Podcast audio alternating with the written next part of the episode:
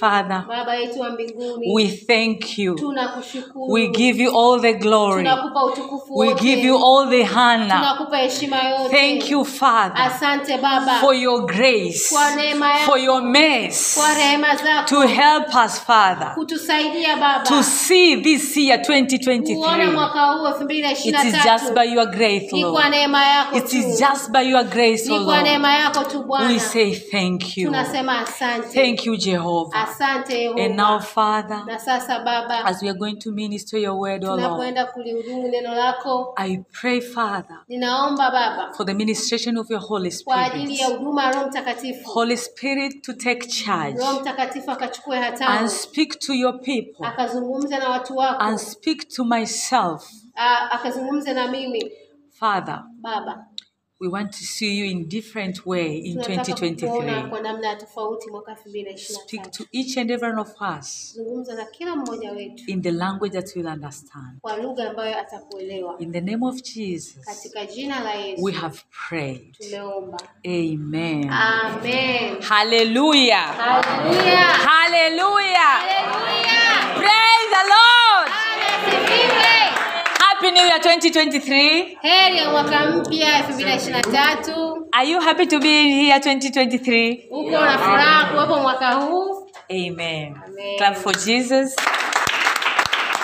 Thank you so much, praise and worship team. You can have a seat. asante sana timu ya kusifu na kuabudu mnaweza kuketi Today is a wonderful day. leo ni siku ya ajabu It is the first day of uh, 2023. ni siku ya kwanza kabisa ya mwaka elfu mbili na ishirini na tatu Amen. amen Uh, and it's the first year that we are going to start the new year as a church. na ni uh, mwaka wa kwanza ambao tutaanza mwaka mpya kama kanisa Amen. amen Uh, today, God has given us a wonderful message. leo mungu ametupa ujumbe wa ajabu So make sure you are attentive.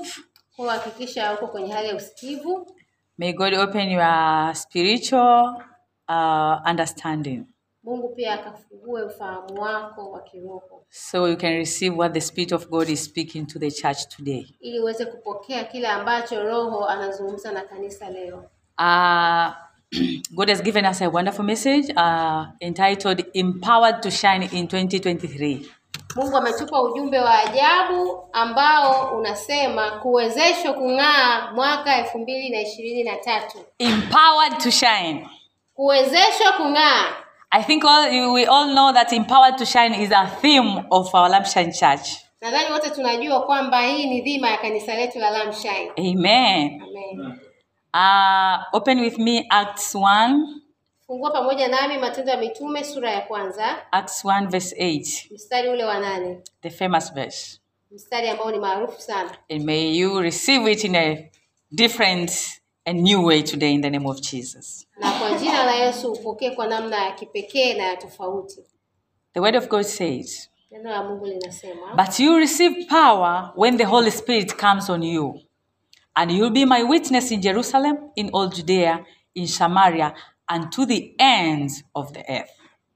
matendo ya mitume sura ya kwanza mstari wa nane lakini mtapokea nguvu akiisha kuwajulia juu yenu roho mtakatifu. Nanyi mtakuwa mashahidi wangu katika yerusalemu na katika uyahudi wote na samaria na hata mwisho wa nchi.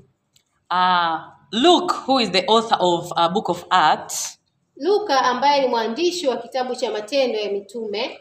Uh, he recorded uh, the, the promise that the, uh, of the Holy Spirit that was given uh, by Christ to, the, to his disciples and to the believers. uh, luka ambaye ni mwandishi wa kitabu hiki aliweka rekodi ya ile ahadi ambayo bwana yesu aliitoa kwa wanafunzi wake na kwa All believers. na waamini wote It means even it is for you and for me. inamaanisha ahadi hiyo ni ya kwangu mimi na wewe pia And this promise, uh, Jesus promised the, uh, his disciples uh, before his ascension. na ahadi hii bwana yesu aliitoa kabla ya kupaa kwake And if you go to the preceding uh, verses before this, this verse 8, in verse 4, Acts 1, verse 4, uh, let me read.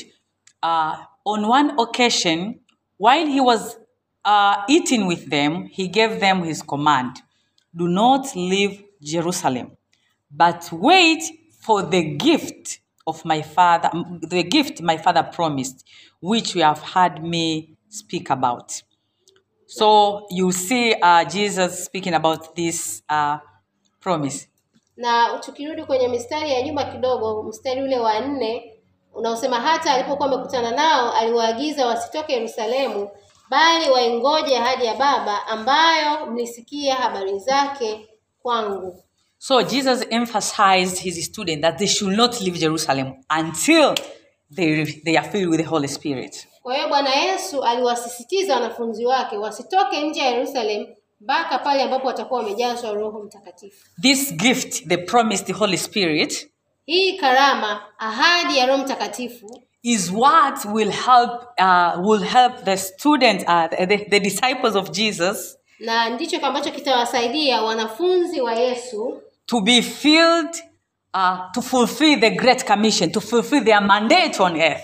kuweza kukamilisha au kutimiza ile uh, wito mkuu Yes, which was given in Matthew 8, 28, verses 19 to 20. ambayo ilitolewa katika ile matayo sura ya ishirini na nane mstari wa 20 uh, 19 to 20. mstari wa kumi na tisa mpaka ishirini where Jesus told his disciples, Therefore, go and make disciples of nation, baptizing them in the name of the Father, and the Son, and the Holy Spirit, and teach them to obey everything I've commanded you, and surely I'm with you to the very end of the age. So the disciples uh, it will be very hard for them to fulfill this promise if they didn't have this gift of the Holy Spirit.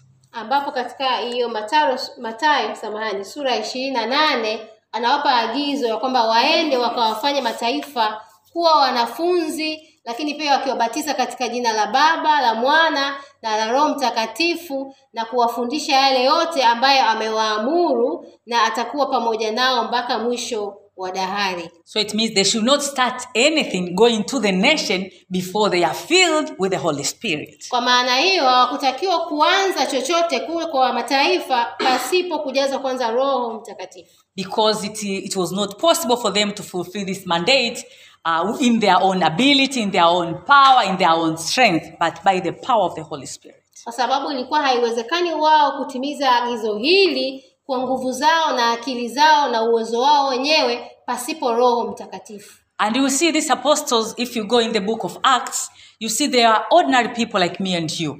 Na ukienda katika kile kitabu cha mitu, Matendo ya Mitume tunaona walikuwa watu wa kawaida tu kama mimi na wewe, But they did great, amazing, and mighty things Lakini because they were empowered by the Holy Spirit. Na, na walifanya vitu vikubwa vikuu vya kushangaza sana, ni kwa sababu waliwezeshwa na nguvu za Roho Mtakatifu. And it reaches a point, Na inafika mahali the Sanhedrin, wakaanza ku the Sanhedrin, wakaanza ku- the Sanhedrin, Baraza la Wayahudi. The Jerusalem Council, the Jewish Council. Kwa hiyo ile baraza la Wayahudi Yes. Uh, if you read Acts 4, verse 13, I'll read. ukisoma ile Matendo ya Mitume sura ya nne When, when they saw the courage of Peter and John and realized they were unschooled, if you have a Bible, please can you um, uh, mark that? Can you highlight that? Biblia Or underline. wekea mstari hapo. They realized, these disciples uh, of Jesus, Peter, John, they realized they were unschooled. They were ordinary men, ordinary men. They were astonished and they took note that these men had been with Jesus. Matendo ya Mitume sura ya nne mstari wa kumi na tatu. Basi walipoona ujasiri wa Petro na Yohana na kuwajua ya kuwa ni watu wasio na elimu, wasio na maarifa, wakastaajabu, wakawatambua ya kwamba walikuwa pamoja na Yesu. Hallelujah. Haleluya! So, uh, as I said, apostles were ordinary men like me and you. Kwa kama nilivyosema, wale mitume walikuwa watu wa kawaida kabisa kama mimi na wewe. Uh, in, uh, in the verse that we have read, Katika huu mstari ambao tumesoma, uh, it happens when Peter and John they have healed the lame beggar.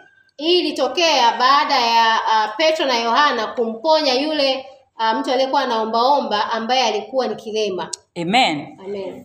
And then when they, they were brought before the Sanhedrin, ah, baada ya kuletwa kwa mbele lile baraza la Wayahudi they courageous spoke about uh, the truth of the truth of God. wakazungumza habari ya kweli ya Mungu kwa ujasiri. And now you see, because the Sanhedrin, there are people with uh, educated in laws, so they have gone, they are schooled.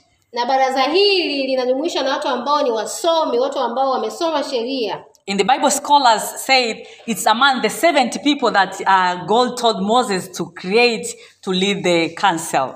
Na inasemekana na wasomi wa Biblia kwamba uh, hili baraza la Wayahudi ni mojawapo kati ya wale watu sabini ambao uh, Musa aliwatengeneza, aliwaandaa kwa ajili ya kuongoza, Administration. kwa ajili ya masuala ya uongozi. Amen. So they realized that this Peter and John, they are the fishermen those, uh, who were unschooled and just ordinary. Kwa hiyo wakatambua kwamba ah, Petro na Yohana ni watu wa kawaida tu, ni wale wavuvi, hawajasoma, ni watu ambao ni wa kawaida sana, But they are so courageous. lakini walikuwa na ujasiri sana. Why? Kwa nini? They were empowered Waliwezeshwa by the Holy Spirit. na Roho Mtakatifu. Amen. Amen. And in the book of Acts, you see how God used them and they turn the world upside down. Na ukisoma kile kitabu chote cha Matendo ya Mitume, tunaona namna ambavyo walifanya vitu vikubwa sana na wakaugeuza wakaugeuza ulimwengu juu chini, And the uh, people were afraid of them. na watu walikuwa wakiwaogopa. In Acts 17, verse 6, Katika ile Matendo ya Mitume sura ya kumi na saba mstari wa sita uh, you see uh, some of the people they are saying, and when they could not find them, still they are uh, uh, they are looking for apostles and did not find found them, but they found somebody who was with them. When they could not find them, they dragged Jason and some of the brothers before the city authorities, shouting, "These men who have turned the world upside down have came here also." Matendo ya Mitume sura ya kumi na saba mstari wa sita na walipowakosa wakamkokota Yasoni na baadhi ya ndugu mbele ya wakubwa wa mji wakipiga kelele wakisema, watu hawa walioupindua ulimwengu wamefika huku nako. Amen. Amen. If you want to be to turn the world upside down, Kama unataka kugeuza ulimwengu, you need empowerment of the Holy Spirit. unahitaji kuwezeshwa na Roho Mtakatifu. If you want to shine, Kama unataka kung'aa, you need the empowerment of the Holy Spirit. unahitaji kuwezeshwa na Roho Mtakatifu. You cannot shine without the Spirit of God. Hutaweza kung'aa pasipo nguvu ya Roho Mtakatifu. We know there are people who are empowered by the devil, Tunajua wapo watu ambao wanawezeshwa na shetani, but their success is temporary, lakini mafanikio yao ni ya muda, and at the end, there's a garnishing of teeth. na mwisho watasaga meno. Hallelujah. Amen. If you look uh, to the, let's, let's go through the few examples of the apostles, see their background and how they were empowered. Sasa tupitie tuone baadhi ya wa, wale wanafunzi wa Yesu uh, tuangalie historia zao. Let's take the example of uh, Peter. Tuchukue mfano wa Petro. Uh, Peter, uh, his name was Simon Peter, Jina lake lilikuwa Simoni Petro, and uh, Jesus named him uh, Cephas, which means Peter or rock. na Bwana Yesu alimpa jina la Kefa, maana yake ikiwa Petro au mwamba. Hallelujah. That you get it in John 1 42. I will not read. Utapata katika Yohana sura ya kwanza mstari wa arobaini na mbili. So uh, Peter was among the first of Jesus' uh, uh, Jesus's disciples. Kwa hiyo Petro alikuwa mmojawapo wa wale wanafunzi wa mwanzo kabisa wa Bwana Yesu. He was a common fisherman, Alikuwa ni mvuvi wa kawaida sana, uneducated. hajasoma. Other translation they said Uh, taasiri nyingine zinasema he was an ignorant, alikuwa hajaelimika, uh, untrained. hajafundishwa. So it depends which version of Bible you are reading. So some they say uneducated, untrained, uh, ignorant, of them. unschooled. Kwa inategemea na tafsiri unayosoma, kila moja inatumia neno tofauti tofauti kidogo. He was outspoken. Alikuwa ni mtu ambaye ni mzungumzaji, Mropokaji. mropokaji. Yes, Hallelujah. Hallelujah. You see, when Jesus was, uh, uh, was speaking, training uh, the disciples, Peter was always, will always ask something. Na unakumbuka Bwana Yesu alipokuwa akiwafundisha wale wanafunzi wake, mara kwa mara Petro ilikuwa lazima aseme kitu Amen. au aulize kitu, But also, he was impatient. lakini pia kitu kingine alikuwa sio mvumilivu. Amen. Amen. And he was scared. Lakini pia alikuwa ni muoga. Amen. Amen. And he was impassive to the point of rashness. Lakini pia alikuwa ni ambaye Ana- Anafanya mambo kwa kwa haraka kwa rasha rasha. Mm-mm. And eh, yani anafanya mambo kwa ha? kwa Kurupuka. Anakurupuka Alikuwa ni mkurupukaji. Eh, Yes. Right alikuwa mkurupukaji because when he saw jesus walking uh, over the water sababu alipomwona Bwana Yesu anatembea juu ya maji, ikurupuka eh? akakurupuka. akachukua hatua za haraka naye and started following jesus na akaanza kumfuata Yesu. and in the middle Na kufikia kati he turned his eyes akageuza macho yake kutoka kwa Bwana Yesu, to the water akaanza kutazama maji, and he sank akaanza kuzama. that is peter Huyo ni Petro. not only that Na sio hilo tu, he rebuked jesus when jesus spoke about his death he said no no no you cannot die master you cannot die alimkaripia Bwana Yesu wakati anazungumzia kifo chake yeye mwenyewe. and you see jesus rebuked Naona Yesu naye akamkaripia. amen Amen. And also, not only that, Na sio hilo tu, when they were in the Mount of Transfiguration, wakiwa katika ule mlima wa mabadiliko, he suggested that he suggested that they will erect the best tabernacles for Elijah, Moses, and Jesus. alitoa wazo kwamba watengeneze vibanda pale kwa ajili ya Eliya, kwa ajili ya Bwana Yesu, lakini pia kwa ajili ya Musa. He enjoyed the presence of God. Yeye alifurahia sana uwepo wa He said, "This is where to stay." Anasema hapa ndio pa kukaa So sasa. should build the here. Kwa tutengeneze vibanda hapa. Yeah, that is Peter. Huyo ni Petro. Not only that, Na sio hilo tu, he was the one who drew the sword and attacked one of the uh, the priests who came to take Jesus on that day of uh, before the crucifixion. ni yule mtu ambaye alichomoa upanga na kum, kumdhuru mmojawapo ya watu ambao walikuja kumkamata Bwana Yesu kabla hajasulubiwa. Also, he denied Jesus three times. Pia alimkana Bwana Yesu mara tatu.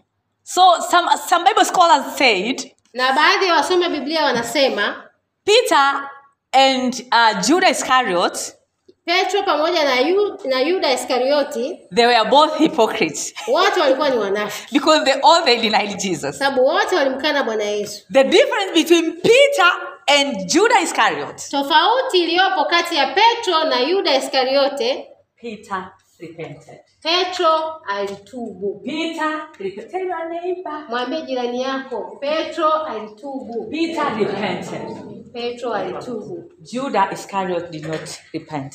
Yuda Repented. haku hakutubu. So that is Peter before empowerment of the Holy Spirit. Sasa huyo ni Petro au sura ya Petro kabla hajawezeshwa na Roho Mtakatifu. After the empowerment of the Holy Spirit, Baada sasa ya kuwezeshwa na Roho Mtakatifu, Peter became the apostle. Petro akawa sasa mtume. Amen. Amen. The apostle is the one who take gospel to the nation, to different places. They don't stay in one area. Uh, They go to mitume Mwanza, to Mbeya, to every area. Mitume wanaichukua ile injili ya Mungu na kuipeleka maeneo mbalimbali, hawakai sehemu They spread the gospel to different parts. wanaitangaza injili sehemu mbalimbali. So the same coward, Kwa muoga yule wa enzi zile uneducated, hajasoma, impassive, ambaye anafanya mambo kwa kurupuka, impatient, asiye na uvumilivu, uh, hypocrite, mnafiki, he became the apostle and the pillar of the church. Akawa mtume na nguzo ya kanisa. Amen. Amen. Amen. Amen. So it doesn't matter Kwa hiyo haijalishi how your background is. historia yako ikoje.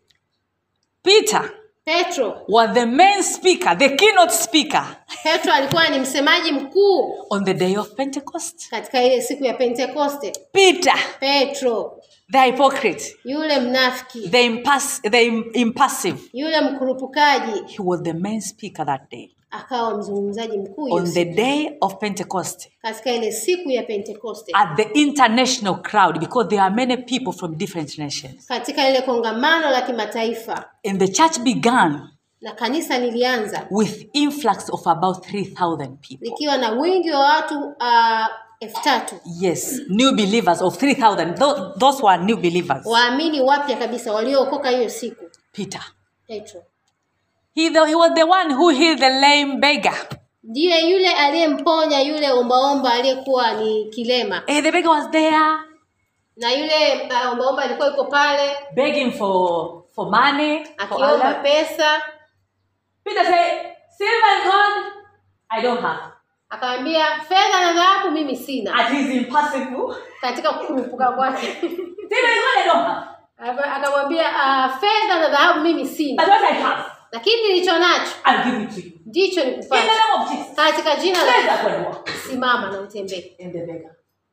akainuka the good petro yule yule aliyependa The kukurupuka empowerment of the Holy Spirit. kuwezeshwa kwa roho mtakatifu The beggar was there for so many years. yule mwo- ombaomba alikuwepo pale miaka mingi Amen. amen Not only that, na sio hilo tu he preached boldly before Sanhedrin. People they were afraid of Sanhedrin. They were big people. It's like the uh, I can say like uh, yes, like a, a, parliament, members of the parliament. So they were big people. Imagine the unschooled, the fisherman going before the parliament and speaking boldly about the truth of the gospel. So this is Peter. Ah, lakini pia aliweza kuhubiri ah, kuzungumza ile kweli ya Mungu kwa ujasiri mbele ya lile baraza la Wayahudi ni Yerusalemu Yahudi La Kiyahudi. Yeah, yeah. Ah, mbele za watu ambao wamesoma watu wakubwa sana lakini yeye akiwa ni yule mtu ambaye ni mvuvi ambaye hajasoma ambaye hajaelimishwa. Unaweza ukaona hapo sasa. Empowerment. uwezeshwaji. Empowerment uwezeshwa. of the Holy Spirit. na Roho Mtakatifu. The arrest, Peter sometimes was arrested, sometimes was beaten, sometimes was threatened. wakati mwingine alitishiwa wakati mwingine alifungwa wakati mwingine alipigwa But all this could not inhibit Peter in preaching the gospel. lakini yote haya hayakumzuia petro kuihubiri injili So that is the empowerment of the Holy Spirit through Apostle uh, Peter. kwa hiyo huko ni kuwezeshwa kwa roho mtakatifu kuwezeshwa na roho mtakatifu kupitia ah, mtume petro We have, an, we have another person. tunaye mtume mwingine I, there are many who are empowered by the Holy Spirit, but I just took few examples. Uh, wapo wengi ambao waliwezeshwa na roho mtakatifu lakini nimechukua mifano michache Apostle Paul. mtume paulo Apostle Paul, uh, before he was converted to Christianity, was Saul. Was his name was Saul. uh, mtume paulo kabla hajaokoka jina lake alikuwa akiitwa sauli He was a Christian hating. alikuwa ni yule mtu anayechukia wakristo He was zealous. Alikuwa na ile hari. Ni hari. Hari au bidii. Yeah. Of persecuting the church. Ya kulitesa kanisa. And murdering the uh, the believers. na kuwaua waamini. To him, he was protecting the truth of the law. na kwake yeye alikuwa akitazama kama kuilinda kweli ya sheria. But lakini tell your neighbor, but. Mwambie jirani yako lakini. But. Lakini. After the empowerment of the Holy Spirit, baada ya kuwezeshwa na nguvu za roho mtakatifu. Apostle Paul uh, Saul was turned to Apostle Paul. Kwa sauli akageuzwa kutoka kuwa sauli na kuwa mtume paulo. Who is the author of almost half of the book of New Testament. ambaye ni mwandishi wa karibia nusu ya ah, agano jipya Yes, he wrote 13 epistles. aliandika nyaraka kumi na tatu The persecutor of church. mtesi wa kanisa Hallelujah. haleluya Empowerment of the Holy Spirit. kuwezeshwa na roho mtakatifu Do you remember Moses? musa He was also the murderer. uh, pia alikuwa ni muuaji His history. katika historia yake ya nyuma But also, he couldn't speak. He has what's the stammering? What do they call it? kigugumizi Yes. alikuwa ana kigugumizi But lakini God used him mightily. mungu alimtumia kwa namna kuu sana Empowerment of the Holy Spirit kuwezeshwa na roho mtakatifu will take you places. itakupeleka mahali This year, 2023, mwaka huu elfu mbili na ishirini na tatu we are empowered to shine. tunawezeshwa kung'aa We are empowered to shine. tunawezeshwa kung'aa We will not have this theme in our flyers. Hatutakuwa na dhima hii kwenye vipeperushi vyetu We will not have this theme in our social media handles hatutakuwa na dhima hii kwenye mitandao yetu ya kijamii while we are living against that. lakini huku tukiishi kinyume na hiyo dhima hapana tunakataa Hallelujah. haleluya We are empowered to shine in the mighty name of Jesus. We kung'aa katika jina la yesu empowered to shine. tunawezeshwa kung'aa And it is possible. na Tell your neighbor it is possible. mwambie jirani yako inawezekana Amen. amen So, me and you, kwa hiyo mimi na wewe if we empowered by the Holy Spirit, kama tukiwezeshwa na roho mtakatifu we'll do mighty and greater thing because Jesus said the what he did, we are going to do greater than what he did. tutaweza kufanya kwa ukuu na ukubwa kwa sababu bwana yesu alisema yale aliyoyafanya tutayafanya kwa wingi zaidi na So, ukubwa in zaidi. English I can say, kwa hiyo kwa kiingereza kilichochanganywa na kiswahili naweza kusema the job is yours. kazi kwako. Hallelujah. haleluya God wants us to shine mungu anataka tung'ae this year. mwaka huu. So that our light will shine before others, ili nuru yetu ing'ae mbele za wengine. The world to see our light, ulimwengu uone, uone nuru yetu so that our God will be glorified. ili mungu wetu atukuzwe Do you know the meaning of lampshine? unajua maana ya lampshine Hallelujah. haleluya You know the meaning of lampshine? unajua maana ya Read John lampshine? 1 5. soma yohana sura ya kwanza mstari ule wa tano Please, can you read? Can somebody read it in English and then Swahili? Then you know the meaning of lampshine. Yohana sura ya kwanza mstari wa tano nayo nuru yang'aa gizani wala giza halikuiweza Amen. amen English? The light shines in the darkness, but the dark, darkness has not understood it. Yes. Other version they say darkness. that- that- Can you read your version? The light shines in the darkness, and the darkness has not overcome. Hallelujah. Amen. So lamp shine. kwa hiyo lampshine We shine in the darkness, tunang'aa gizani and darkness will not overcome us. na giza halitatuweza In the name of Jesus. katika jina la yesu No matter what. hata iweje Because we are empowered by the Holy Spirit of God. kwa sababu tunawezeshwa na roho wa mungu It is not our education level. sio elimu yetu It is not our experience. sio uzoefu wetu It is not our financial status. sio hali yetu ya kiuchumi Or the connection that we have. au connection tulizo Or the connection that we don't have. au zile ambazo hatuna I met somebody nilikutana na mtu and I was telling him about uh, uh, the experience of the music issue in this church. nikawa nampa uzoefu kuhusiana na ishu ya vyombo vya mziki hapa kanisani Then he told me, kisha akaniambia Why can't you connect with so and so? kwa nini usiconnect na fulani fulani If you connect with so and so, ukijiconnect naye they are going to connect you with some people, great people who will bring the music in your church. atakuunganisha na watu wakubwa ambao wataleta hivyo vyombo hapo kanisani That is not what is going to happen. hicho sicho kitakachotokea Because we are empowered by the Holy Spirit. kwa sababu tumewezeshwa na roho mtakatifu God will touch people in different regions. mungu atagusa watu katika maeneo mbalimbali Mbeya, Mwanza, Dodoma, Iringa. katika mikoa hiyo And they are going to bring what we want here in na this church. watatuletea kile ambacho kinahitajika hapa And I'm here this morning na niko hapa asubuhi ya leo to announce to you kuwatangazia kwamba 2023 mwaka elfu mbili na ishirini na tatu is the year of walking in the Spirit. ni mwaka wa kutembea katika roho Is the year of walking in the Spirit. ni mwaka wa kutembea katika roho To walk in the Spirit kutembea katika roho is not easy, sio rahisi but it's worth it. lakini inastahili We have seen God. Tumemwona mungu. For those who have been participating in early morning prayers, wale ambao wamekuwa wakishiriki maombi ya asubuhi saa kumi we have seen the result. tumeona matokeo. You have heard about the testimony, mmezisikia shuhuda. The testimony about the music instrument. ushuhuda kuhusu vyombo vya muziki. Hmm What can you say about that? unaweza kusema nini kuhusu hilo That person is not a part of, of this church. huyo mtu sio wa kanisa And he's not even from TAG Church. tena hata atokei makanisa ya tag And he has never been to TAG Church. na hajawahi kuenda kwenye makanisa ya tag But he just know that we have a need of a instrument. And it, it just happened we have a com- conversation to speak in other issues. And then I shared with him, you know, we have a very big challenge for the music instrument in our church.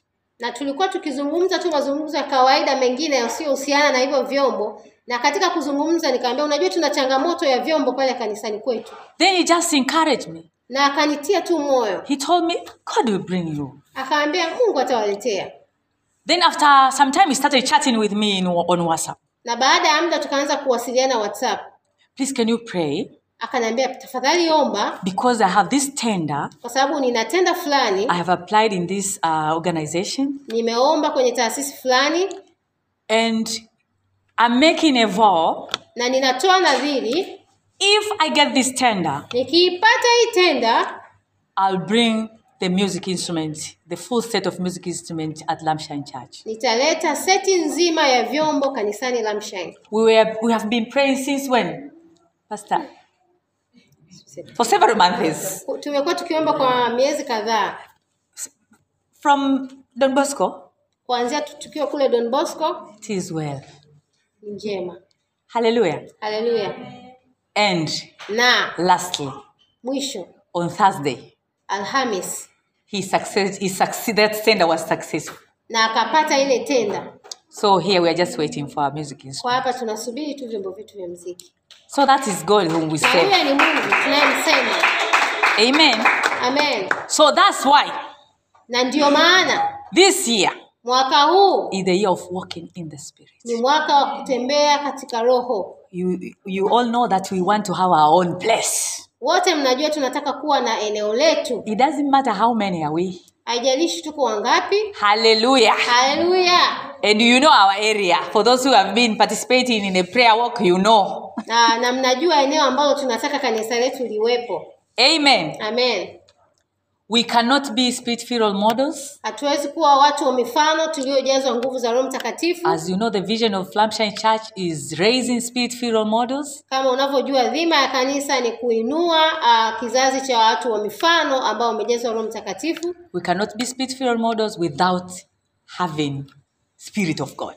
Hatuwezi kuwa watu wa aina hiyo pasipokuwa na Roho Mtakatifu. That will be religion. Hiyo itakuwa tu ni udini. We refuse to be religious. Tumekataa kuwa watu wa We want to be the people of spirit. tunataka kuwa watu wa Roho. We will walk in the spirit. Tutatembea katika Roho, We'll be continually in fire. tutakuwa tukiwa katika moto wakati wote, From children, kuanzia watoto, men and women, wanawake kwa wanaume, praise team, timu ya kusifu na kuabudu, pastors, wachungaji. fire, fire. Ni moto moto. I shared again last, I think last week or two weeks ago, uh, I shared about uh, this worshiper, Theophilus Sunday, Nilia, nilishare pamoja na nyinyi kama wiki mbili au moja iliyopita. About this worshiper, Theophilus Sunday. ah, kuhusiana na huyu mwabudu anaitwa Theophilus Sunday. Yeah, he has his song. Ana wimbo wake. Say, Spirit, Holy, Holy Spirit, continually. Endelea put me on fire. kutuweka katika moto. So we'll be continually Kwa tutaendelea on fire kuwa katika moto until they say we are crazy. mpaka waseme sisi ha. Yeah, if you are ordinary, you get ordinary things. Kama wewe ni wa kawaida utapata matokeo ya kawaida. haleluya Haleluya. Amen. Amen. What empowerment of the, of the Holy Spirit will do in you, will do in you in 2023? Nini sasa ambacho kuwezeshwa kwa Roho Mtakatifu kutafanya kwako au kwenye maisha yako mwaka huu elfu mbili na ishirini na mbili From Acts 1, verse 8, kutoka katika ile Matendo ya Mitume sura ya kwanza mstari wa nane you see the empowerment of the Holy Spirit will make you a witness. tunaona kuwezeshwa na nguvu za Roho Mtakatifu kutakufanya uwe shahidi. A witness. A witness is attestation of a fact or event. Uh, kuwa shahidi ni ku, ku, kutetea au kuelezea uh, en- jambo fulani, Yes. It giving evidence, ni kutoa ushahidi. So Holy Spirit Kwa hiyo Roho Mtakatifu empower the disciples of Jesus. aliwawezesha wanafunzi wa Yesu They become the witness of the gospel to many places in the world. wakawa uh, mashahidi wa Injili katika maeneo mbalimbali, And that's why we have the gospel here in Tanzania and this morning here in Lamshine. na ndiyo maana tunayo Injili hapa Tanzania na hapa Lamshine asubuhi ya leo. So God is going to empower you Kwa hiyo Mungu atakuwezesha through the Holy Spirit kupitia Roho Mtakatifu to become the witness. kuwa shahidi. Amen. Amen. Because we are called to be witnesses. Kwa sababu tumeitwa kuwa mashahidi. You are going to become a marketplace evangelist. Utaenda kuwa mwinjilisti kwenye makazi na maofisi, Yes, where you are planted. Pale ulipopandwa, at school, shuleni, at, uh, at your workplace, kazini, in your business, kwenye biashara, wherever you are, popote ulipo, you will be ambassador of Christ. utakuwa balozi wa Kristo And the Holy Spirit will empower you. na Roho Mtakatifu atakuwezesha. Your life, your lifestyle will preach the gospel of Jesus. Mtindo wako wa maisha utahubiri injili ya Bwana Yesu. This is very important. Hii ni muhimu sana, People of God, watu wa Mungu. I was attracted to, uh, to salvation because of one sister. Nilivutiwa na uokovu kwa sababu ya dada mmoja. Because uh, before that, I hated and I despised salvation. kwa sababu kabla hapo nilikuwa nikichukia na sikuwa nafurahia kabisa habari za wokovu. I have shared my testimony several times. Nimezungumza ushuhuda wangu mara kadha wa kadha, Those time when I used to see, for, uh, those time when the born again they are called, I think, Ndugus. Uh, kipindi hicho watu waliookoka walikuwa wanaitwa ndugu. Yeah, so there are these uh, born again brothers. Kuna hawa ndugu katika Kristo, They wear uh, a maroon trouser anavaa suruali ya damu ya mzee and a carrot shirt na shati la orange or a pilipili hoho shirt, au uh, shati la rangi ya kijani, crazy color, rangi zinazopiga kelele, and they come and share the gospel na anakuja kukuhubiria. I say, no, no, no, I can't join this kind of a group. Nikasema hapana, haiwezekani mimi nikaungana na watu wa aina hii. I saw uh, uh, born again people as the people of a very low standard. It's like they are lost. Nilikuwa nikiwaona watu waliookoka kama watu wa hadhi ya chini kabisa, watu waliopotea, But I met this sister lakini nikakutana na huyu dada who was smart, ambaye alikuwa ni akipendeza, educated. amesoma. Then when I look at her, Kisha nikaa namwangalia, many things attracted me to her, vitu vingi sana vilinivutia kwake, and I realized that she's born again. na nikaja kugundua kwamba ameokoka. I was just waiting for her to lead me to Christ. Nilikuwa namsubiri tu anipeleke kwa Yesu. And when she invited me to her church, Aliponialika kanisani kwao, ah, that was it. hapo nikawa amemaliza kabisa, That was my journey to go to TAG. na hiyo ndio ikawa safari yangu kuelekea TG. Amen. Amen. Pray the Lord. So where you are, Kwa hiyo popote ulipo, you are the witness. wewe ni shahidi, But you need the empowerment of the Holy Spirit. lakini unahitaji kuwezeshwa na Roho Mtakatifu. For those who are in the overnight prayer, Kwa, kwa wale waliokopo kwenye mkesha uh, Dr. Geoffrey shared a very powerful testimony uh, Dr. Geoffrey alitushuhudia ushuhuda mkubwa sana of the benefit of walking in the Spirit. That how God will bring people to you uh, to uh, to so that people you so you can lead them to uh, to Christ. namna ambavyo kutembea katika roho na namna ambavyo uh, Mungu atawaleta watu kwako ili uweze kuwasaidia uh, waweze kuokoka. Second thing, Jambo la pili, uh, the empowerment of, of the Holy Spirit will unlock a potential in you. The locked potential in you will be unlocked. uh, kuwezeshwa na Roho Mtakatifu kutasaidia kufungua ule uwezo ambao uko ndani yako ambao bado haujatumika. Uh, if you read Matthew 16, verse 18, Ukisoma Mathayo sura ya kumi na sita mstari wa kumi na nane I will not read, but I'll just paraphrase. Amina. Atasoma lakini ata hatasoma atauzungumzia. Uh, Jesus promised Peter Yesu alimwahidi Petro that he is the rock kwamba yeye ni mwamba and he will build the he built the church on that rock. na kwamba atalijenga kanisa juu ya mwamba huo. That time Peter was still the- coward? Kipindi hicho Petro alikuwa bado ni yule muoga, uh-huh. the impassive, the impatient. yule mkurupukaji, asiye na uvumilivu, But Jesus gave him this promise. lakini Bwana Yesu alimpa ahadi hii. After the empowerment of the Holy, of the Holy Spirit, Lakini baada ya kuwezeshwa na Roho Mtakatifu, you can see now Peter becoming unamwona sasa Petro anakuwa becoming the foundation of the church. anakuwa sasa msingi wa kanisa. Hallelujah. So the promise was fulfilled. So the potential in Peter to become the pillar of the church, it was unlocked. Kwa sasa ile ahadi ikatimia na ule uh, uwezo aliokuwa nao Petro wa kuwa nguzo ya kanisa ukafunguka. Haleluya, Haleluya! There is empowerment, there is a, a potential in you Kuna uwezo ndani yako to impact the kingdom of God. kuweza kuathiri kwa chanya ufalme wa Mungu. It is only the empowerment of the Holy Spirit Ni kwa kuwezeshwa na, na Roho Mtakatifu pekee that will make it possible. Ambako kutakuwezesha hilo kuwa halisi. That's why we need the empowerment of the Holy Spirit. Ndio maana tunahitaji kuwezeshwa na Roho Mtakatifu. You see people like David, Unaona watu kama Daudi? He was just a sheep tender, alikuwa tu ni mchungaji wa, wa kondoo, but he defeated Goliath, lakini alimshinda yule jitu a Goliati, giant, yeah, jitu refu kubwa, because he was empowered by the Spirit of God. na ni kwa sababu aliwezeshwa na Roho Mtakatifu. You will do things that seem impossible if you are empowered by the Holy Spirit. Utafanya vitu ambavyo vinaonekana haviwezekani ukiwezeshwa na Roho Mtakatifu. And the third thing, Na kitu cha tatu, the empowerment of the Holy Spirit kuwezeshwa na Roho Mtakatifu will transform your life. kutabadilisha kabisa maisha Tell your neighbor, Mwambie jirani yako, empowerment of the Holy Spirit uwezeshwa na Roho Mtakatifu will empower, will transform your life. kutabadilisha maisha yako. You see, Paul, Unamwona Paulo from a murderer kutoka kuwa muuaji to the great apostle kuwa mtume mkuu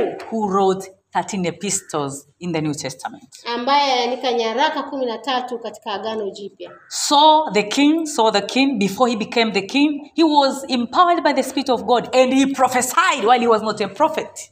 Na mfalme Sauli Yes. kabla hajawa uh, mfalme Yes. kabla Yeah, on the process. wakati katika ule mchakato wa kufanyika kuwa mfalme akajazwa Roho Mtakatifu na akaanza kutoa unabii Mhm. na wakati alikuwa sio nabii. Amen. Amen. But God can turn your mess into a message. Na Mungu anaweza kubadilisha uh, uchafu au habari zako mbaya na kuwa ujumbe, through the empowerment of the Holy Spirit. lakini kupitia kuwezeshwa na Roho Mtakatifu. A stony heart Moyo ambao ni wa jiwe for those who have relatives who have not given their lives to Christ. kwa wale ambao wana ndugu zao ambao hawajampa Bwana Yesu maisha yao. A stony heart can be changed to the flesh heart through the empowerment of the Holy Spirit. Moyo ambao ni wajiwe unaweza kubadilishwa na kuwa moyo wa nyama, lakini ni kwa kuwezeshwa tu na Roho Mtakatifu. The fruit of the Spirit, which are mentioned in Galatians 5, I will not read, Lile tunda la Roho ambalo limeonyeshwa limeandikwa katika Wagalatia sura ya tano will be evident in your life yatakuwa dhahiri kwenye maisha yako if you are empowered by the Holy Spirit. Kama utawezeshwa na nguvu za Roho Mtakatifu. God will give you a new name through empowerment of the Holy Spirit. Mungu atakupa jina jipya kupitia kuwezeshwa na Roho Mtakatifu. Maybe now you are called uh, a debt, a bad debt. Pengine sasa hivi unaitwa deni lililoshindikana. Amen. There are names. Kuna majina Eh? A beggar. omba omba. Eh? Do you remember the story of Samaritan woman? Nakumbuka habari za mwanamke wa Samaria? He ha- she has five husbands Alikuwa na waume Five men. Wanaume watano and nobody was uh, his her, her husband between na, those men. na hakuna hata mmoja ambaye alikuwa ni mume wake kati ya hao watano. But when he was empowered by the Holy Spirit, Lakini alipowezeshwa na Roho Mtakatifu she became the first evangelist in Samaria. akawa mwinjilisti wa kwanza pale Samaria. Amen. Amen. So God is going to change you So Mungu atakwenda kukubadilisha through the empowerment of the Holy Spirit. kupitia kuwezeshwa na Roho Mtakatifu. What are the things that are hindering you Ni vitu gani vinakukwamisha to uh, do your mandate on earth? uh, kuweza kutimiza uh, wito wako hapa duniani? Which habits should you let go This year 2023? inabidi uziache mwaka huu elfu mbili na ishirini na tatu? Maybe laziness, Pengine uvivu, procrastinations, kuahirisha ahirisha mambo, poor time management, kuto kutunza muda, fear. hofu. Hallelujah. Haleluya! Holy Spirit Roho Mtakatifu will enable you atakuwezesha if you walk in the Spirit. ukitembea katika Roho. And what are these things? Na ni vitu gani dhambi? Things, yes. na ni dhambi gani? That so easily entangles or trap you. ambazo zinakuzinga kwa upesi? Some is temper, Wengine ni hasira, wengine is sexual immorality, wengine ni zinaa, pornography, ah, kutazama picha chafu, pride, kiburi, pride of life, ah, kiburi cha uzima, covetousness, kutamani, love of money, kupenda pesa, materialism, kupenda vitu, adultery, witchcraft, so many, so many jealous, chawi, gossip, wivu, ladies, umbea, wanawake, envy, ah, wivu, drunkenness. ulevi. What is that? Ni ipi? Holy Spirit Roho Mtakatifu will help you. anaweza kukusaidia. Amen. Amen. Holy Spirit will transform your life. Roho Mtakatifu atayabadilisha If you walk in the Spirit, Ukitembea katika Roho, Holy Spirit will enable, will enable you. Roho Mtakatifu atakuwezesha. Fourth, Cha nne, uh, the empowerment of the Holy Spirit will give you boldness to do your mandate. Roho uh, kuwezeshwa na Roho Mtakatifu kutakupa ujasiri wa kuweza kutimiza wito au agizo. You see, the apostles were bold in doing their mandate because they were empowered by the Spirit. In the middle of persecution, the persecution, they were bold. Tunaona wanafunzi wa Yesu walikuwa na ujasiri wa kuweza kutimiza wito wao katikati ya mateso. And if you read Acts 4:31, Na ukisoma Matendo ya Mitume sura ya nne mstari wa thelathini na moja you see after they prayed, unaona baada ya wao kuomba, the place where they were meeting it was shaken, mahali ambapo walikuwa wakikutana palitikisika, and they were filled with the Holy Spirit, na wakajazwa na Roho Mtakatifu and they speak the word of God boldly. na wakazungumza neno la Mungu kwa ujasiri. Amen. Amen. Are you struggling with low confidence? Unapambana au unapata shida ya kukosa ujasiri? There are people who have potential, who are talented. Kuna watu wana vipaji na wana uwezo mkubwa ndani yao. If you tell me, oh, next Sunday you are going to preach, Ukiniambia mimi uh, Jumapili ijayo utaenda kuhubiri, Ah, ah, nasema mchungaji, hapana, ah. confidence. kukosa ujasiri. Holy Spirit will give you confidence. Roho Mtakatifu ndiye atakupa ujasiri. Apostles were uneducated. Wale untrained. walikuwa hawajafunzwa wala hawajasoma. Amen. Amen. So if you are struggling with public speaking, Kama unapata shida ya kuzungumza mbele za watu, boldness to preach the gospel, ujasiri wa kuhubiri Injili, Holy Spirit will empower you. Roho Mtakatifu atakuwezesha. But five, Lakini tano, Holy Spirit will empower you with the daring spirit to do great things. Roho Mtakatifu atakuwezesha kuweza uh, kuwa na roho ya kufanya mambo ambayo siyo ya kawaida na ni makubwa sana. Amen. Many miracles were performed by apostles. Uh, ni miujiza mingi sana ilifanyika kupitia wale mitume, And this moved me. Acts 5, verse 15. na hili lilini lili- lilinishangaza. Uh, Matendo ya Mitume sura ya tano mstari wa 15. mstari wa kumi na tano. Say, as a result, people brought sick into the street and laid them on beds and on mats, that so that at least the shadow of Peter, can you imagine that, might fall on them as he passed by. Ah, watu walikuwa wakichukua wagonjwa wakiwatoa wakiwatoa kwenye mitaa wakiwalaza kwenye magodoro na vitanda ili angalau wale mitume waweze kupita na vivuli vyao vikiwagusa waweze kuponywa vikiwapitia. Amen. if you are empowered by the Spirit of God, ukiwezeshwa kwa roho mtakatifu you do greater and mighty things. utafanya vitu vikuu na vya ajabu Greater and mighty things. vitu vikuu na vya ajabu For those who are studying, na wale kwa wale wanafunzi ambao wanasoma we have agreed and we are praying and we are believing. tumekubaliana na tunaomba na tunaamini There will not be a repeat year for, for members of Lampshire Church. hakutakuwa na mwanafunzi wa Lamshine ambaye a, mshirika wa Lamshine ambaye ni mwanafunzi atakayerudia mwaka No discontinuation, hakuna kuachishwa chuo no supplemental. hakuna kurudia mtihani Amen. amen We are going upward and forward only. tunaenda juu na mbele tu For those who are primary school, nursery school, the same. wale waliochekechea shule ya sekondari shule ya msingi vivyo hivyo pia Why?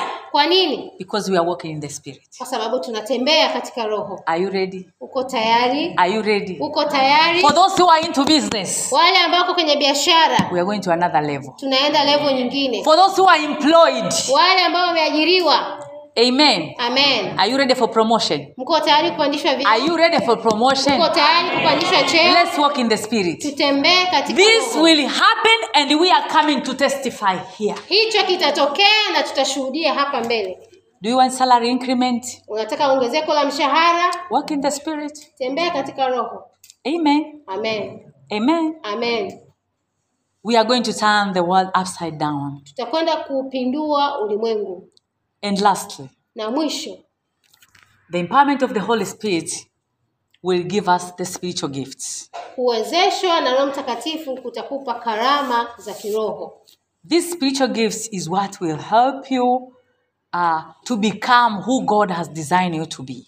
Uh, na karama hizi zitakusaidia kuwa vile ambavyo mungu amekuunda uwe We will read deeply uh, in the beginning of this year. We'll go through uh, these spiritual gifts. mwanzoni mwa mwaka huu tutapitia karama hizi They are mentioned in 1 Corinthians 12, zimetajwa katika wakorinto wa kwanza sura ya kumi na mbili verse 8 to 11. mstari ule wa nane mpaka wa kumi na moja Uh, you see, there's uh, nine spiritual gifts mentioned there. tunaona kuna uh, karama tisa zimejazwa zimeandikwa pale za kiroho wisdom, knowledge, faith, gift of healing, miraculous power, prophets, distinguishing between spirits, speaking different kind of tongue, and interpretation of tongues.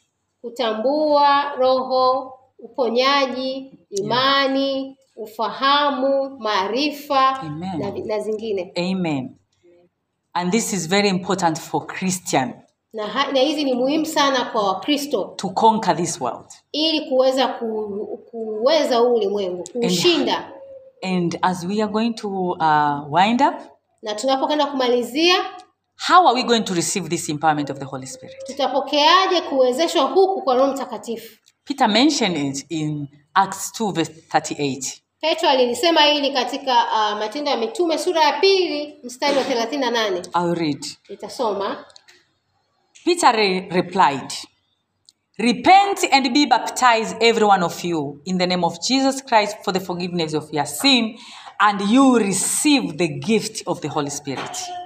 petro akamwambia tubuni mkabatizwe kila mmoja kwa jina lake yesu kristo mpate ondoleo la dhambi zenu nanyi mtapokea kipawa cha roho mtakatifu So, first is to repent, kwa hiyo kwanza kabisa ni kutubu to come back to Jesus. kurudi kwa yesu For those who have not received Jesus, to come to Jesus. kwa wale ambao hawajampokea bwana yesu waje kwa bwana yesu For those who have backslidden, kwa wale ambao wamerudi nyuma to pray for mercy and start again uh, with Jesus. kuomba kwa ajili ya rehema na kuanza upya na bwana yesu Second, na, mwi, na pili you get it in Acts 2, verse 42 to 47. I will not read. Unapata katika matendo ya mitume sura ya pili mstari wa arobaini na sita mpaka arobaini na saba 42 to 47. arobaini na mbili mpaka arobaini na saba To devote to the apostles' teachings. kujikita katika mafundisho ya mitume Yes. To meet with other believers. kukutana na waamini wengine Attending church programs. kuhudhuria program za kanisa I know now in the presence of social medias, Najua sasa katika uwepo huu wa mitandao ya kijamii many people they are staying at home, watu wengi wako nyumbani, switching on television or going through a YouTube channel. wanawasha TV au wanaangalia kupitia YouTube, But we are called to attend the apostle teaching to come with other believers. lakini tumeitwa ku, ku, kujifunza kwa mafunzo ya mitume, lakini pia kukutana na waamini wengine, Yes, because Jesus said we should not uh, forsake the meeting. kwa sababu Yeah. Yesu alisema tusiache kukutana. Amen. Amen. So we should be teachable. Other people they are not teachable. Kwa lazima tuwe watu ambao wanafundishika, kwa sababu kuna watu hawafundishiki. Amen. Amen. To be accountable to the church. Ku, kujikita au ku- ku- ku- ku- kuhusika au kuwajibika kwa kanisa, Yes, kuwajibika is the right word. To be accountable to the church. kuwajibika kwa kanisa. Yes. Third, Cha tatu, to fellowship with other believers. kukutana au kuwa na ushirika na waamini wengine. You cannot fellowship with other believers if you don't have love. Hauwezi kuwa na ushirika na waamini wengine kama hauna upendo. The first church, Kanisa la kwanza they fellowship with others, walikuwa na ushirika na they loved each other, walipendana, they shared their possessions, walishirikishana vitu walivyo navyo, they are even sharing food together. walishirikishana hata chakula.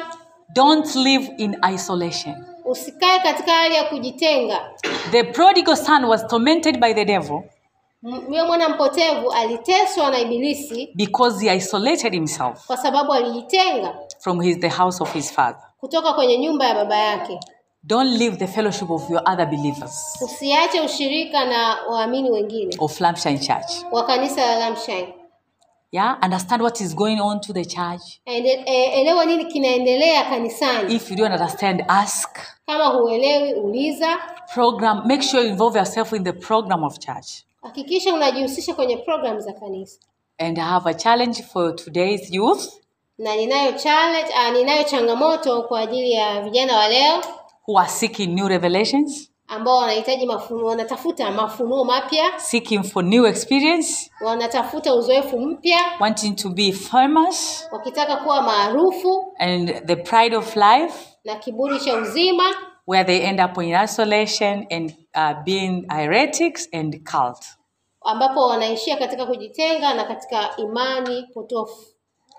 May God help us. Mungu atusaidie. And lastly, prayers. Na mwisho kabisa, maombi. To pray for yourself, to pray for the church, to pray for other believers. kujiombea mwenyewe, kuombea kwa ajili ya kanisa, lakini pia kuombea kwa watu wengine. Yes, this is how the first church started. Hivi ndivyo kanisa la kwanza lilianza, And this helped that church to walk in the spirit. na hicho kikasaidia kanisa hilo kutembea katika Roho. So this year, Kwa hiyo mwaka huu if you want to walk in the spirit, ukitaka kutembea katika Roho, these are the things. hivi ndivyo vya kufanya. We are going to walk in the spirit and we will be empowered to shine. Tutatembea katika Roho na tutawezeshwa kung'aa, And we are going to see great and mighty things. na tutakwenda kuona vitu vikubwa na vikuu, The things that the eye has not seen, vitu ambavyo macho hayajawahi the things that the ear has not heard, mambo ambayo masikio hayajawahi the kusikia, things that the heart of man cannot conceive. Vitu ambavyo moyo wa mwanadamu hauwezi kuelewa. That is what we are going to see Hicho ndicho tunachokwenda kuona if we walk in the spirit. tukitembea katika Roho. Are you ready to walk in the spirit? Uko tayari kutembea katika Roho? Nyanyuka, Hallelujah. simama, And this from this year, na kuanzia mwaka huu we'll be praying with the Holy Spirit in every service. tutaomba katika Roho katika kila ibada. We will not wait for the uh, uh, during the Easter time Hatutasubiri kipindi cha Pasaka and teach you about the Holy Spirit. na kuwafundisha kwa habari ya Roho Mtakatifu. Many of the teaching this year will be based in the Holy Spirit. Mafundisho mengi katika mwaka huu yatajikita katika Roho Mtakatifu. So stay tuned. Kwa hiyo jiandae, And by grace of God, we are going to have a big bango here na kwa neema ya Mungu tutakuwa na bango kubwa sana with our theme na dhima yetu for this year, ya mwaka huu walking in the Spirit. kutembea katika Roho. Haleluya, Haleluya. Now we are going to pray. Sasa tunakwenda kuomba, But before we pray, lakini kabla hatujaomba, if you are here kama uko hapa and you have not given your life to Christ na hujampa Bwana Yesu maisha yako, and you want to say yes to the Lord this morning, unataka kusema ndiyo kwa Bwana Yesu asubuhi ya leo, I welcome you. ninakukaribisha. We are going to pray with you. Tunakwenda kuomba na wewe, And you are you will experience because you cannot experience the things of the spirit if you are not of the spirit. uh, kwa sababu huwezi ku, kuyapitia au kuya kuya experience mambo ya roho kama hauna Roho Amen. But also maybe you are here. uh, lakini pengine uko hapa You have well the way you see your life, kwa jinsi unavyoona maisha yako it's like you are at the crossroad. ni kama uko njia panda, You are not sure if you are still walking with God hauna hakika kama bado unatembea na Mungu or you have left Him. au umemwacha. You are. It's like you are in a, uh, a lukewarm situation. Ni kana kwamba uko katika hali ya moto baridi. Come to Jesus. Njoo kwa Yesu. This is first January 2020, 2023. Hii ni Januari mwaka elfu mbili na ishirini na tatu. Walk in the Spirit. Tembea katika roho, Be intentional. kuwa mtu ambaye anafanya vitu kwa matarajio au kwa makusudi. Yes. kumaanisha. In the street. So, if you are trying, there's kind of uh, that kind of a person here. Kama kuna mtu wa aina hiyo hapa, Please come forward. Tafadhali njoo mbele, We are going to pray with you, tutakwenda kuomba na wewe. Na utakuwa ukitembea na Roho mwaka huu. Utaona vitu vikubwa na vikuu kwenye maisha yako. Usitazame kulia wala kushoto, njoo kwa Yesu, yuko hapa. Amen. Amen. Yesu nakuhitaji vivyo vivyo kila saa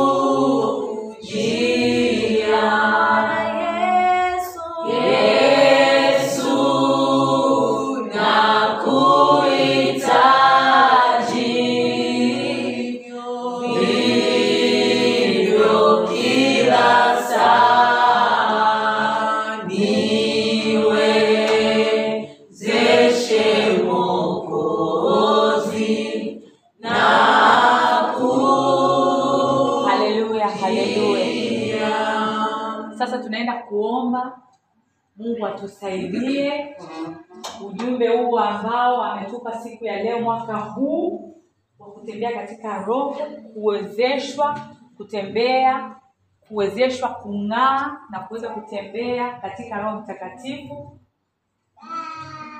Huo ujumbe ukawe dhahiri kwenye maisha yetu mwaka huu, tukamwone Mungu akitusaidia, akituwezesha mwaka huu kwa kile ambacho anataka kuona, tuweze kutembea kwa Roho kama alivyokusudia. Twende tuombe kila mmoja. Baba. Asante Bwana kwa wema wako. Thank you Lord for your power. Thank you Lord for your word. Asante Bwana kwa neno lako uliozungumza na sisi kwamba Father, you want us to be empowered to shine in 2023. Lord, we thank you. And Lord, we are ready to walk in the Spirit this year. We are ready, Lord. But God, we cannot do it ourselves. hatutaweza kufanya sisi peke yetu e Bwana. Ndio maana tunakuomba e Bwana, utuwezeshe kupitia Roho wako Mtakatifu, utuwezeshe Bwana, tutembee katika Roho kwa jina la Yesu.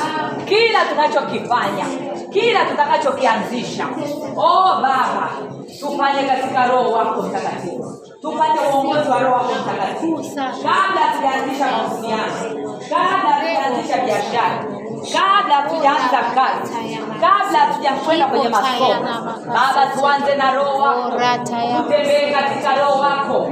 Baba, chochote tunataka kufanya, tutembee na Roho wako, tuongozwe na Roho wako kwa jina la Yesu. Baba, tuwezeshe. Tuwe waaminifu, e Bwana. Baba, kutembea. Kama unavyotaka. E Mungu, tuwezeshe tuwe waaminifu. Baba, katika Baba kusudi lako. Tuwezeshe Jehova. Mungu, tuweze kukutanika na wengine, tuweze kuwa waaminifu Bwana. Baba, kwenye kazi yako, kwenye kanisa lako, tukae chini tufundishike. Mungu, tuwezeshe kuwa na ushirika na wengine ushirika Bwana, tunaomba roho ya ushirika, roho ya upendano, tufundishe kupenda watu wengine kama tunavyojipenda sisi. Baba, tupe neema, tusiishi katika kujitenga. Baba, roho ya mwana mpotevu isitupate, e Bwana, tusije tukajitenga kwenye uwepo wako, tukaenda kukaa kwa sababu ya ubinafsi, kwa sababu ya kiburi cha uzima, kwa sababu ya kutafuta vitu ambavyo Bwana sio halisi. E Bwana, tuwezeshe, tutembee e Jehova, tuwezeshe Baba, tutembee mfalme katika nuru yako, katika roho wako. Tunaomba Bwana utuwezeshe tuwe watu wa maombi, tupe neema, mwaga roho wa maombi Bwana katika kanisa hili, mwaga roho wa maombi, mwaga roho wa maombi. Kwa watoto, kwa vijana, kwa wanawake, kwa wanaume. Tunaomba uamsho, uamsho, uamsho. Tunapoanza mwaka huu, tuanze tofauti, tukaone vitu tofauti. Kwa jina la Yesu, na ikajulikane wewe ni Mungu wetu, wewe ni Baba yetu, kwa jina la Yesu.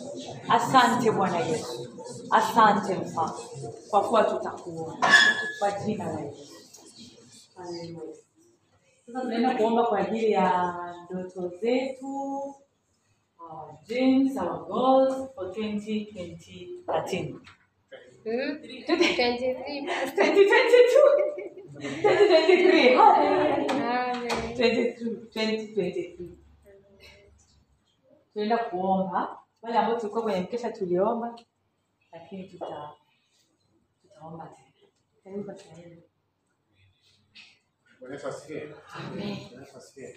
Ah, kwenye mkesha tuliomba kwa ajili ya ndoto zetu, watu na ndoto mbalimbali, basi ni vizuri tutazikabidhi mbele za Bwana. Amen.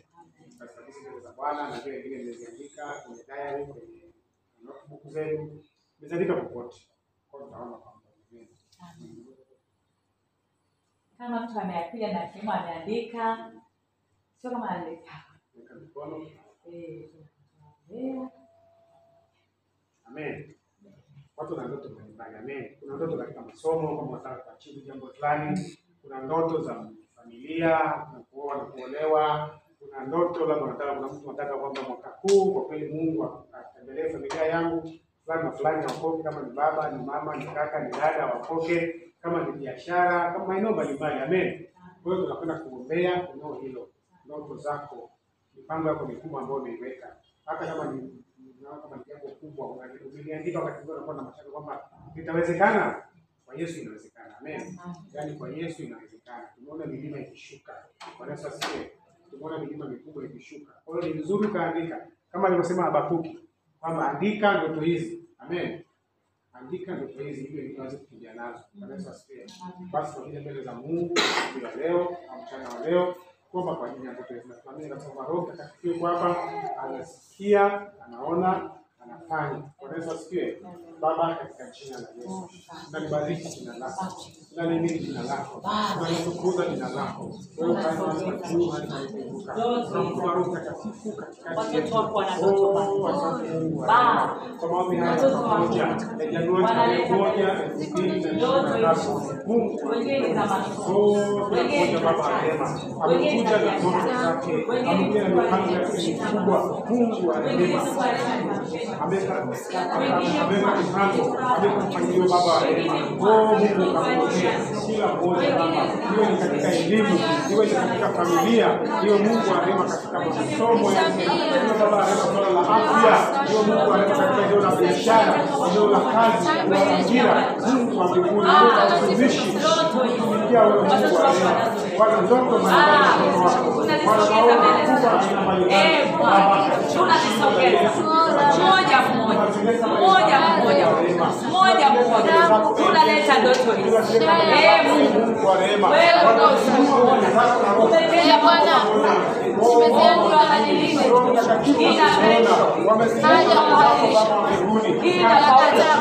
wewe Bwana. Uliyemshinda Ninakataa kwa jina Baba Daudi Baba Baba, Baba, Baba. wengine ndoto zao Baba, I will zinawaogopesha protect hawana you. uhakika Nitafanya matendo makuu. Nitafanya matendo makuu kwa ajili ya utukufu wa jina lako Bwana. Lakini yote sitayaweza wasipokujua. ingilia kati fanya Nimezunguka ulimwengu kwa ajili ya utukufu wako Yekerebaka. kwenye masomo Nimezunguka Baba muda ingilia mrefu. kati Kumekuwa na ukuaji ambao sio wa Baba ingilia kati Leo tunakupa kesho. kwa ajili ya ndoa Yes. Baba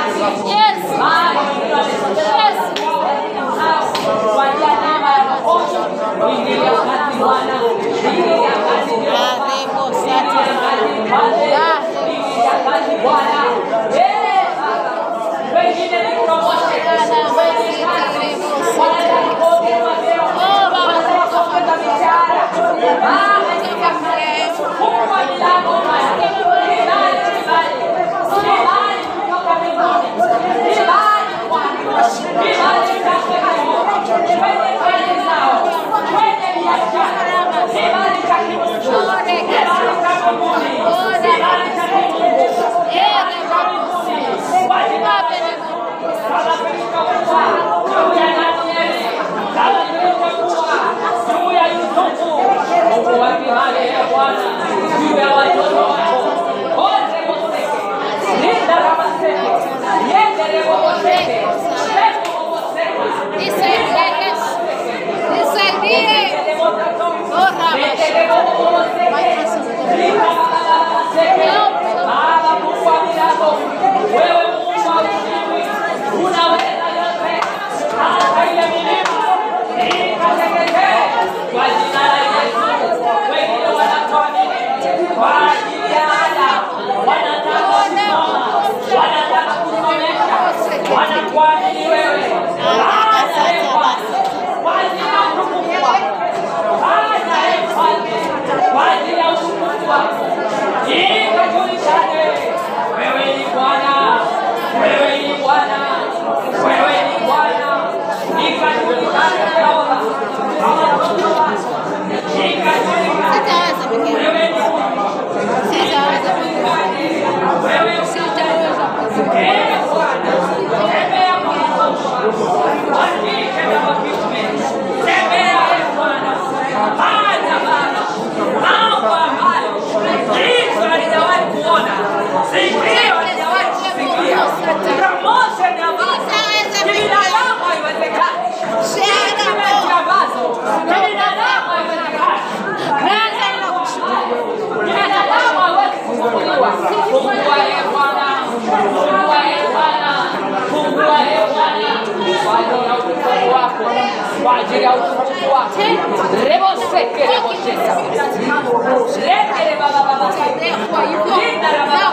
Katika jina la Yesu.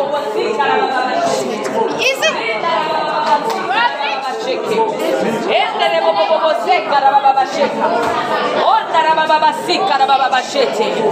ikajulikane kwamba wewe ni bwana. Ikajulikane kwamba wewe ni mfalme. Kwa jina la yesu. Kwa jina la yesu. Asante bwana yesu kwa kuwa utafanya. Kwa ajili ya jina lako